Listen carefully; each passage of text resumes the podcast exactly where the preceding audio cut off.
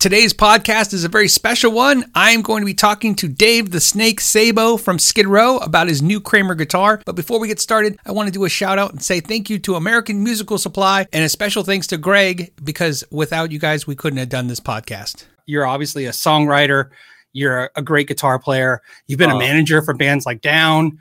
You know, what I mean, you you you've accomplished a lot, and now it's kind of surreal to see this iconic guitar. Now you have your iconic guitars out there, and I don't even know if you know it's that iconic, but it is. Well, thank you. I'm I'm I'm humbled by that, and no, I don't know that it is. Um, this whole thing has been just. I'm so grateful for uh, the people at, at Gibson and Kramer, uh, one and the same, um, for just sort of resurrecting this beast. I mean, look at this thing. It's like it's exactly the same one I had back in when it first was built. The first one that was built was in 1985. The embodiment of this guitar is rooted in the very, very, very beginning of the band. Like we, I started building this guitar when we were putting the band together, Rachel and I. Uh, so uh, it, when I got this, and this is the prototype, and the first time I played the prototype was at a show. Like I got it two days before a show, and I, I went out and played it for the first time in front of an audience. Not even setting it up, I just pulled it out of box, played it, and I was like, "This thing's great," and then went in front of an audience, and so. Uh, everyone in the band came up to me. Well, Rachel Scotty came up to me and they're like, it brings back so many memories uh, of seeing you with that guitar and just the all the miles and all the smiles, if you will, that we that we've had together. Um, and so the fact that they thought highly enough of me, uh, the the Kramer people, um, it just means the world to me. Uh, I have never had a signature guitar per se. Um, and I never sought one out. And this sort of came into my hands through my association with a guy by the name of Todd Harapiak, who, uh, ironically enough, we met probably 13, 14 years ago at my office in LA when I was uh, at the McGhee Entertainment office when I was managing. He was one of my interns. And he was such a great guy and i used to verbally abuse him and he would give it right back to me and we just had a, a great rapport with one another and he was a videographer and wanted to uh, get into that field more and more and lo and behold ended up landing a gig with with gibson uh, in artist relations doing uh, a lot of their video content. And so i saw online and i'm not online that often but i saw online Dave Rude uh, from Tesla was uh, th- talking about his Epiphone, his white Epiphone, and in that uh, he thanked Todd. And I'm like, I wonder if that's the same Todd. It's got to be. And so I reached out to Todd. And I go, is this, you know, I'm like, you know, butt face, is this still you? And he's like, yeah. And he goes, When are we going to do the Snake signature guitar? And I'm like, Yeah, whatever. And because he always had, he always loved this guitar as well. So when he would come into the office, um, he would just love seeing that guitar and and ta- always talked about it and uh, had always threatened me with making it a, a signature guitar and so he uh, he responded, uh, or I responded to him. I go, as soon as I get one of these, and I sent the picture of a of a Korina uh, Explorer reissue. Three days later, I have an Explorer reissue on my front porch, oh, and I'm like, "Wow!" So this is for real. Uh, cut to we're in Nashville working on music, working on our record, and we uh, he sets up a meeting with uh, Cesar uh, at, at the Gibson factory and Jim DeCola, who makes the pickups, and and Aljon Go, who oversees Epiphone and Kramer, and had pitched them the idea of doing this. And as soon as I walked in, I knew that I was uh, in a really, really comfortable, creative environment. The first time I saw that guitar, it was the 1989 Moscow Peace Festival. Right. And you were playing, and then you did Piece of Me. And then when you did that song, that guitar came out. And I was in shock because that is the craziest looking guitar. And it and uh, I videotaped the pay per view, and I had a you know with old technology freeze frame to see it in frame your guitar. Oh wow! Um, and uh, and then uh, just because, uh, and then I'll be done with my nerdiness. I'm sorry. No, no, uh, not at all. I love it. I love and, it. And then I had done so much research to figure out where you are on stage when I went to see you. I think it was like 1990. I was in Tucson, Arizona. You guys opened for Aerosmith. I had to be on the left side of the stage, so I would be on your side. Oh, that's great. so my understanding is the guitar started out as a parts guitar, and then later it became a Kramer. Could you explain how it how it came to be and how it ended up being a Kramer? We met them in '85, and they were really thriving. Right, huge, massive really thriving. And we got introduced to them through the guys in Bon Jovi. Um, and we were just putting together the band. I was working at a music store called uh, Garden State Music in Toms River, New Jersey. And there was a, a, a, gentleman who was the manager there who was also a guitar builder. Great guy named Paul Unkert. Now, if Paul Unkert sounds familiar to some of you guys, it's because not only has he been a master builder for many years, a repairman, but he also worked for companies like Oscar Schmidt, Guild, and of course Kramer Guitars for a short while, but he built 18 of Eddie Van Halen's Kramers. So he has a lot of notoriety. And we became fast friends. And they used to build guitars out of the back room and sell them via mail order. And so I was like, I've got to build a guitar and I had this idea with, with, the you know the reverse headstock and uh, single pickup Floyd Rose volume and tone, um, and uh, a real slick fingerboard and and like a kind of a, a satiny finish, but not really. More like almost the wood grain coming through, and right. so I we found a artist named Dennis Klein down in Toms River, and he was friends with Paul and, and friends with Rachel's brother. And he did air air spraying on uh, hot rods and, and things like that. So I gave him the idea. I didn't draw it. I just verbalized the idea, and this is what he came up with. And it's just it's it's as cool today as it as it was back in the day to me.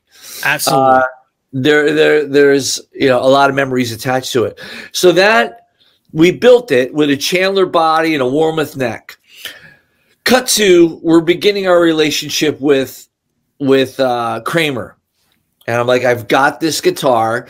It kind of looks like a Baretta, um, but it just needs to be Kramerized. So they took it apart and put on the Kramer reverse headstock neck, put on a new Floyd Rose. At the time, we were using um, Seymour Duncan uh, JBs. Um, and uh, that was it. Uh, single tone, single volume. And it, it, I played it everywhere. I played it on uh, the first two records. I played it on those subsequent tours. Uh, it went everywhere with me. And as we were winding down the second tour, which was 93. Um, Kramer was it was going on the decline. Yeah. And it was painful because they had been so kind to us. Dennis Berardi, who owned the company, was was just he, they couldn't have been more gracious. I, I, you know, we were a bunch, we were a bunch of poor kids who uh, we didn't have a record deal when they first took us on, and they were like, "We'll take care of you with guitars, whatever you need," and we were like, you know, I'd never gotten anything for free in my life unless I stole it, you know? and so, so just the fact that they would do that really meant a lot to us. And, and they supported us throughout those tours with anything that we wanted. And so cut to 30 years later or whatever it is um, i get you know the word from from todd that gibson had bought kramer and let's do a reissue or, or a signature model i should say i'm like holy crap and here we are and i think they killed it because your guitar sold out like in a minute well, what's amazing to me is I'll be honest that this whole thing started with a guy who used to be my intern. That that amazes me. Number one, right? It was a random person who came in and wanted to intern in a management company, and we gave him the opportunity, and and he made the most of it, and and and I gained a friendship out of it. And cut to so many years later, uh, the idea still stuck with him for all those years uh, and then was able to push it through. And I mean, Cesar and, and Aljon and and uh, Jim couldn't have been more receptive to it. Like it, uh, Cesar, I, I, I thank him up and down for doing this. And he's like, this is a passion project for me. And he's, I saw you in Argentina in 92. And, you know, it's like, this is, this is something that I'm passionate about. I'm like, wow. And it really, it's very grounding to know that you're part of something that touched somebody so far away. Like stuff that we've created has been able to permeate someone's emotional consciousness in Argentina. Like I, I I've been doing this for a long time. I've been I've been touring for uh, you know 32 33 years and that aspect of it I, never gets lost on me ever. Um, it's truly a special thing, and I've never taken it for granted. Uh, and I, I'm, it's amazing what can come out of of these interactions, just on a, from a stage to audience standpoint, and it just blows my mind. Guy yeah. sees me in Argentina at a show Years later, he's the CMO of, of Gibson uh, and Epiphone and Kramer, and they're doing, you know, my own guitar. I'm like, holy crap. When I started playing guitar was 88. That's when I picked up a guitar and started playing. And um, 88's a, a crazy year, as you know. It's really like the quote unquote the death of metal. You know what I mean? It's when when you went you you were playing your guitar and nobody was listening to metal. and and uh, what's funny was, you know, I, I'm playing, I'm learning stuff, I'm learning Skid Row songs, and then you guys are just killing it. You know, Slave to the Grind becomes like the the, the highest, you know, number one. I think first number one band out a rock band album of like all time, right? Well, and, did they first first hard rock metal band debut at number one? Right, and but that's that's an impressive statement. What's more impressive is being honest, is at that time that was almost undoable when when it was in the biggest part of his heyday, which is the late 70s, early 80s, right? Mid 80s. So the fact that you were still touching, and I, I have to take some credit. Here's why I get credit for that. I had to buy both of your uh, Slave to the Grind albums. I had to get the uncensored version yep. and the censored version with the, t- so I had both tracks. Right. So I, so I had uh, the Get the F Out and then I had Beggar's Day. I had to have right. both, right? Oh, that's so, funny so which was really hard at the time, as you could probably imagine, to track that down. The the original, the first, and I think the first the first press came out and it had the get the f out, right? Yeah, and then we were told that we wouldn't be able to go in in in the WalMarts of the world, and so we were like, "Are you kidding me? Like that's." That's seventy percent of our sales, you know. it it was uh well and it, maybe it ended up better for you guys because like i said i had to have both versions as soon as you know what i mean it was just a uh, but what was great was every time I use you, your band is actually when anyone says metal's dead, I said, yeah, they've been saying that since 88. And I, and I think they were wrong then. Yeah. I, it's, it'll, it's, you cannot kill it. it it'll never die. Uh, it'll it'll wane in popularity, if you will, and it'll reinvent itself. Um, but it's funny, you know. S- however many years later it's been, um,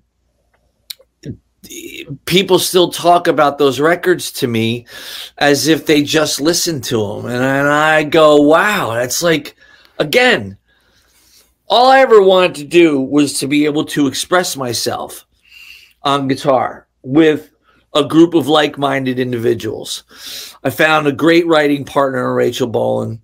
Uh, so we were able to do things that the other guy couldn't do. That's how we forged such a great partnership um, and friendship.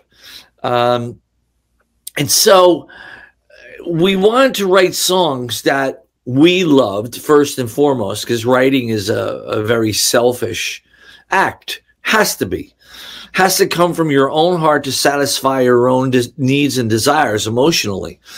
And then you hope it connects with however many people. Uh, you never know. You just hope that it connects, that it gets through, that it, it touches people emotionally. Uh, and then you've, you've done your job well. And, uh, and we've been blessed and fortunate enough to, to have that throughout you know, the 35 year career that we've had. You've always kind of had this sound and you've been always been loyal. You know what I mean? Like you've been playing Peavey since like 95. Right. I, in fact, you've been so consistent with your amps. I, I, think I can remember your settings. I think you're like on your gain channel, you run like six. And then I, I think on your clean channel, you run like two. Um, because I remember I first time I got it. Well, I remember you wouldn't remember. I remember the first time I got a 6505. I set your settings to see. oh wow! And, yeah, and and it still sounded like me and not like you, but. Isn't that always the case, though? I mean, it's always the case. I, I, you know, when we were touring with Van Halen, that's the reason why we started playing Peaveys. And Eddie had given us Scotty and I. Um, a uh, 5150 combo. And there he is playing through it. And then he hands me the guitar and goes, There, you, you check it out while he's dialing in a tone. It's like, what do you play in front of Eddie Van Halen? What do you play? So, what did started, you play? I started playing ACDC chords, man. I started doing, you know, Highway to Hell or something. because I'm not going to sit there and attempt to solo in front of him. You know, it's it's it's intimidating enough when we had to go on stage before them and with the thought of them hearing what we were doing behind the stage. So, uh, but that's how we we got involved with Peavey was through uh, Edward. There's definitely players out there that just have a new guitar every minute. You know what I mean? They have a new signature model every minute. They have a new new endorsement every minute, and I, there's nothing wrong with that. That's exciting. Right. But it always says something when a player stays in certain gear for a long t- period of time, like you have, stays consistent with what you use, how you use it. And then, so when you did the signature guitar, it wasn't just cool because it's like, oh, the graphics back. You know what I mean? Right. It, it's that it must mean something to you because of the fact that you are kind of very, you know, you don't really jump ship and do different things all the time. You know I mean? You've been pretty consistent. Yeah, I think that to me, this is like uh, it allows me to realize how lucky I am to still be doing this. Um, that after all this time, that the, the, people over there were kind enough to recognize uh, this whole thing, this whole Skid Row thing, and um, it's and it's uh, from the moment I picked it up and put it on, I mean, I didn't make any changes with the exception of I said put in, uh, you know, the detuner. Right. That was it. Because for me, when we play live, uh, you know, we open up with Slave to the Grind, which is drop D, and then we'll go into like Big Guns or Piece of Me, and that's standard 440. So I, I'm just pop that sucker right back up, and I'm good. Uh, I don't have to be switching out guitars or anything like that. And the pickup here that Jim DeCola did for me, um, it screams. So I don't have any. There's certainly no lack of output.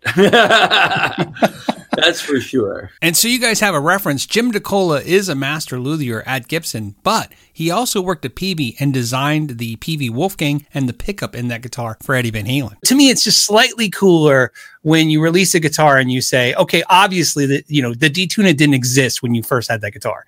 So updating your guitar makes sense.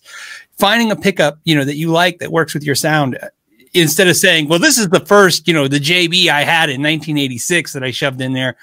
Right. I, I like I said, it says something about you probably because you're a creator, a songwriter, you know what I mean? Maybe your way your mind's, uh, you know, set up. It, it was really cool that you just didn't go, okay, here's the original one, copy it, and then I'll tell you when you got the copyright. You know what I mean? Yeah, right, right, right. Now we talked about this, and and we had suggestions back and forth, and I said, you know, like what might have worked in 1985 and 86 through whatever gear I was playing at that particular moment, it might not work for uh, a guitar player today. And so, and I just love the sound of Jim's pickups. I, I, I had no idea that I had inadvertently uh, worked with him in the past with Peavey. Um, and when when Edward was there, and and he was doing all Edward's pickups. Oh, so wow. yeah, and and then he went to Fender with Edward, and then you know went to Gibson, and so knowing that history, it's like, well, of course I want one of your you know hot rodded pickups in there, you know, and uh, like I, from the moment I picked it up, I couldn't have been happier. Uh, I didn't have to make any real tweaks to the guitar itself. Um, it, it, just it's really simple, like me, and uh, it it's roadworthy. It's strong. It's got some you know some density to it, uh, but it's weighted out really well. Um, and I, I think that from a price point standpoint, it's also it's it's it's a good value. Absolutely. Yeah. And you know what? It's just it's um, nostalgic to a certain, you know, to a, a good degree, but it's also something that in in the year you know 2021 I, I, didn't think that we'd be doing a graphic guitar again you know? There was a moment in time uh, in the 80s when graphics were huge and and everybody had graphics on their guitars every cartoon characters and uh, horror movie icons and things like that. Um, and then it stopped. It got old which i understood. Um, and then you know people go through phases and stuff like that. But just the fact that they wanted to do that and this do this in this day and age is really is really something. I think it's because they actually get it. Uh, obviously you know we're all eddie van halen fans you know uh, we all you know who doesn't want like a broken mirror paul stanley guitar? You know oh, what i mean? oh my god yeah. Right. I mean everybody the, the, those are to me and they're great and they have to exist. You know what i mean but to me, you have to be a actual connoisseur of to some degree to know where the cool little cool guitars throughout the history were. You know what I mean? At the times when they were. The the the reality is, uh, your band is still an amazing band. Thank was you. an amazing band then, and uh, and so it's it's almost like the guitar is a recognition to you and to the band. You know what I mean? That, That's how I felt. I, I felt it was. Uh, it, like I said earlier, like it, it's part of the uh, the beginning of the band. Like I said, this was first being put together when we were first putting together Skid Row, so it's synonymous with that period of time, and it, it, it brings me back to all those moments of, like I said, in in the garage with propane heaters, and you're just you're doing everything in your power to put together you know this band and and to have it be successful and to get rejected so many times and and yet this thing is still there you know it's it's still with me and it's it's going through all of that with all of us. Um and it brings us back to it brings me back to to that that particular period of time. And then going on to like you say the moscow music peace festival so you go from a garage in Toms River, New Jersey, to Lenin Stadium in, in Moscow in front of 75,000 people. And it's like, wow. Like, Crazy. holy crap. So I got to ask, where where is the original now? Where does it live? Oh, it's it's actually down in Nashville. I had it down there to bring to give to the uh, to the folks at Gibson so they could spec it out. Oh, cool. so it's still in Nashville. I haven't brought it home yet. You get nervous. Like, did he get rid of it? Did he say at some point, like, this guitar isn't, you know, is it relevant? Because when you guys did like Subhuman Race, you obviously went for a darker sound, a darker thing. I love that album, by the way. Thank you. and uh, and and of course, you know that was a thing. We we all know we were all there at the same time, so we all know everybody was getting a little heavier, a little darker, uh, and and so you, I that's why I'm glad to see you still have it. You know, it didn't get like spray painted black. no, it means too much to me. It, like I said, it, it, holds a special place in in the history of, of my career as a guitar player and, and in the history of the band. So I, I, I could never part with that. It's awesome. So obviously, what are you guys doing right now? COVID, what's going on? Are you writing music, making? We're writing music via Zoom, as you know, uh, here and there. Uh, sometimes it's productive, sometimes it's not. It's you make the most with what you can, I guess. You know, Rachel and I work best when we're in a room together when it's just the two of us and we're just bouncing stuff back and forth. And so doing it uh, via video is a challenge. Uh, uh, you know, it's one of those things too. Like we've never been able to write on the road. It's always had to be in in off the road and and in someone's house or, uh, you know, something like that. Uh, a very controlled environment where no one's going to bother us, and and we just are left to uh, work with each other face to face and uh, that's just the way we've always done it. That's how the band was started. So it's been a challenge that way. Uh, um, I think that these things, the like this extended layoffs, um, it messes with your motivation. Um, I'll go for a period of time where I'm on fire, and then I'll all of a sudden I won't be, um, and the creativity just grounds to a screeching halt and it's very frustrating you know you know and at the same time you're just trying to make sure that your family's safe and healthy and uh, that you're not putting anybody at risk but yet you know it's been almost a year since we played our last show i've never had that long of a period of time between shows ever um, so you know, we're all going through this together. Uh, I like to think that there's light at the end of the tunnel. Uh, we have shows on the books starting July, and we'll see if that happens. And uh, hope so. You know, uh, yeah. And uh, if it does, great. As long as people are safe, uh, as long as our crew is safe, and uh, then I'm all for it.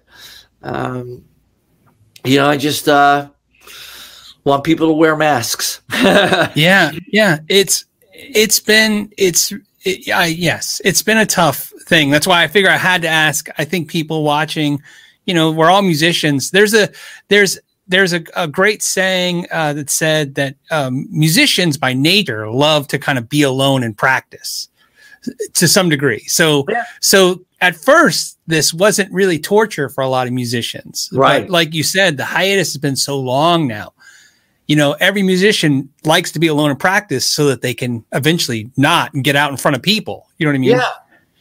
Yeah, like the whole thing for me is is this this is my creative outlet. Uh, always has been since the moment I picked it up when I was like 14 and a half years old. And this has been the way I express myself. Um, I haven't always been able to verbally express myself the way I would like. And this has been the tool that I use um, to get out what's going on inside me. And it's not like there's a lack of inspiration going on. It's just that uh, when you're in this confined space and you know there's this divisive nature going on, and you just you just hope in your heart that we can find unity through through all this. Um, that's the wonderment and the beauty of playing concerts for us is that it's a communal event. Uh, there is no divisiveness. There is no red or blue or, or left or right. We're brothers and sisters celebrating life and celebrating music. Uh, music is a great unifier, man. And so. Yeah that's what uh, that's the thing about it that connection with the audience and and having that uh, those two hours uh, to ourselves without the outside world banging on the door that's uh, I think that's what I I miss the most. And like I said, I, I, I think that there's light uh, at the end of the tunnel, and and hopefully we'll get through this. It's obviously a lot slower than we had hoped, but uh, it's getting better. Yeah. And, so, and we're in the middle of making a record. We're about halfway done with it. So we're going to have to finish that up as soon as we can get our singer over here from England, um, which presents its own issues. But um, you know, we'll we'll make it through. We all will. So, so obviously, just because I'm curious, so obviously, uh, you're recording a certain way because there's different ways to record. You know, uh, the bands like Dream Theater and uh, and Slipknot have made entire albums not even like being in the same rooms ever. So Yeah, you can't do it. you can't do it. So that's why. I Yeah. can't do it. I, it's it's too. I mean, I guess we could if if there was no other alternative. But for me, I need to be in a room, man. I need to be sweating it out, and I need to be, you know, hearing that kick drum and that snare, um, loud. Like it just there's an energy that exists that I need to be a part of. I think we all do. I think that's how we thrive in that environment. And so, like I said, if it, if if it came down to that was the only option, then yeah, we'd figure it out, of course. But uh, I don't. We're not there yet. I want to thank you so much for your time. You've been very gracious with it. My pleasure, man. It's great. It was great to talk to you for real, and and uh, thanks for checking this thing out and promoting it and all that stuff. And it's greatly appreciated. Oh no, trust me, I'm I'm excited. I, I let everybody know, of course, if they want to get one, they can get one from American Musical Supply. Because, like I said, it was Greg at AMS who, like said, hooked me up to Gibson to hook me up to you. It's very nice. But of course, uh, and you got to put in, you got to pre-order those suckers because they're they're sold out. You guys nailed it. Yeah, all all props go to to the Kramer guys and and Epiphone and Gibson, the the whole company, all the way around. Um, you know, they didn't skimp on anything. They did uh, everything that I had requested. They did, and uh, they had me completely involved. It wasn't like, yeah, just sign off on it. You know, it, it was I was involved from the very beginning. So it's uh, this is important for me, and just the fact that I sold one is amazing. You know, and I'm I'm really really uh, uh, taken aback by the by the whole thing. To be honest with you. You know, I gotta tell you, and just to embarrass myself, I am a huge Skid Row fan. Okay? Thank you. And um, my first, and I know you get this a lot, but I got to tell you why it's embarrassing to me not being a fan. But eh, growing up in guitar magazines and reading your name, it wasn't until years later that I knew it was Sabo. We said my my friends and me in Tucson, Arizona said Sabu. We didn't know how to say the name. You know what I mean? And then you heard it for the first time right because you always just read it. Right.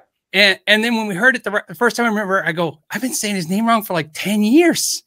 well, I, it's funny. The thing is, is that with my last name, when um, my ancestors came over from Hungary, uh, it was spelled with a Z, so it was Jabo. That's how it's pronounced over there. Uh, when they came over to, I guess it was Ellis Island, um, to make life easier on them, not my my ancestors, but on on the people that were processing us uh, my ancestors, they dropped the Z and just assumed it was Sabo. So it stuck, It- and it, it's weird, right? I mean, it, it's when I went to Poland, it's pronounced Jabo. They did that unfortunately a lot to a lot of people. You know, Yeah. uh, made them just change their names on the spot if they couldn't pronounce them. Crazy, right? It is, it's almost unthinkable. You know what I mean? Just Yeah. and I got to tell you this thing, I'm going to get in trouble if I don't. So I had a viewer. Obviously, I I, I let some of the viewers know I was going to be doing an interview with you. I had a viewer uh, tell me that I had to tell you this. So he wanted me to tell you that he worked in a record store when the first Skid Row album came out, so he got to see it before it got debuted. And he said that he plagiarized uh, "I Remember You" as a poem to his girlfriend. He took and wrote down the lyrics as a, as a poem to his girlfriend, and uh, he said the good news is that by the time she had that single had hit the market they had already been dating long enough that she forgave him. They've been married now 30 years. Oh, So he wanted to tell he he was begging me to tell you that he's been married now 30 years off of plagiarizing those lyrics to his he wanted me to also apologize for copying the lyrics for him. oh no way, man! That's awesome. What a great story. So Tell him I'm honored. That's really something. Thirty years, man. 30 years. That's God why. bless. Glad we could help. So see, and that's the stuff you were talking about earlier, right? You hear those kind of stories and you think that's some somebody's been happily married for three decades off of a song. Well, I don't know if it's the song that kept them together, but at least we got them together. Thank you uh, very much for joining us. As always, I want to thank you guys so much for joining us. And until the next time, uh, know your gear.